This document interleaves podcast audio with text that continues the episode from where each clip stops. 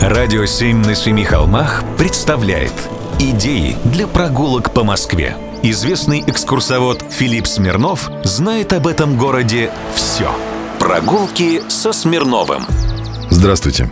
А пойдемте на улицу Ленинская Слобода 5, корпус 2, строение 2.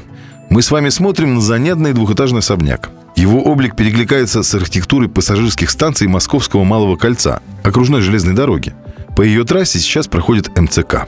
Все те станции построены архитектором Померанцевым в период с 1903 по 1908 годы. Но что особенно интересно, в обилии декоративных элементов здесь обнаруживается удивительное сходство с созданием Старожиловского конезавода, возведенного в конце 19 века по проекту знаменитого Федора Шехтеля. Это находится в километрах 50 от Рязани. Годом основания конного завода в Старожилове считается 1893, но строительство комплекса велось с 1891 по 1897. Заказчиком конного завода был поручик Павел фон Дервис, наследник одного из самых богатых родов в России.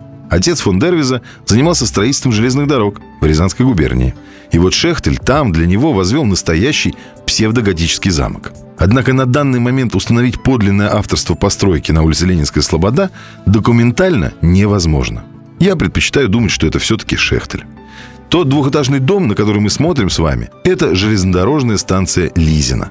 Грузовая. В Симоновой Слободе, кроме железной дороги к заводу «Динамо» и автомобильному предприятию в Тюфлевой роще, существовали одноименные – Лизина площадь, Лизин тупик и Лизин пруд – тот самый пруд, располагавшийся неподалеку от здания вокзала, на который мы сейчас смотрим, упоминался в известном классическом произведении Николая Михайловича Карамзина «Бедная Лиза», первой повести, в которой наш город стал местом действия.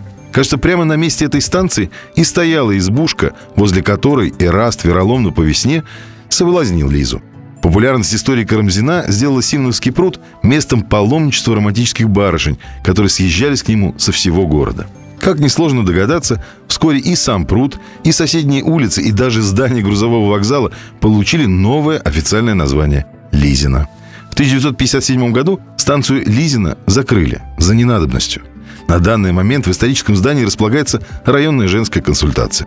Кстати, по соседству стоит еще одно здание старого железнодорожного комплекса. Сейчас в нем находится подстанция скорой помощи. В общем, сходите, посмотрите. Пруда нет, деревья уже другие, но место все помнит. Прогулки со Смирновым. Читайте на сайте radio7.ru. Слушайте каждые пятницу, субботу и воскресенье в эфире «Радио 7» на Семи холмах.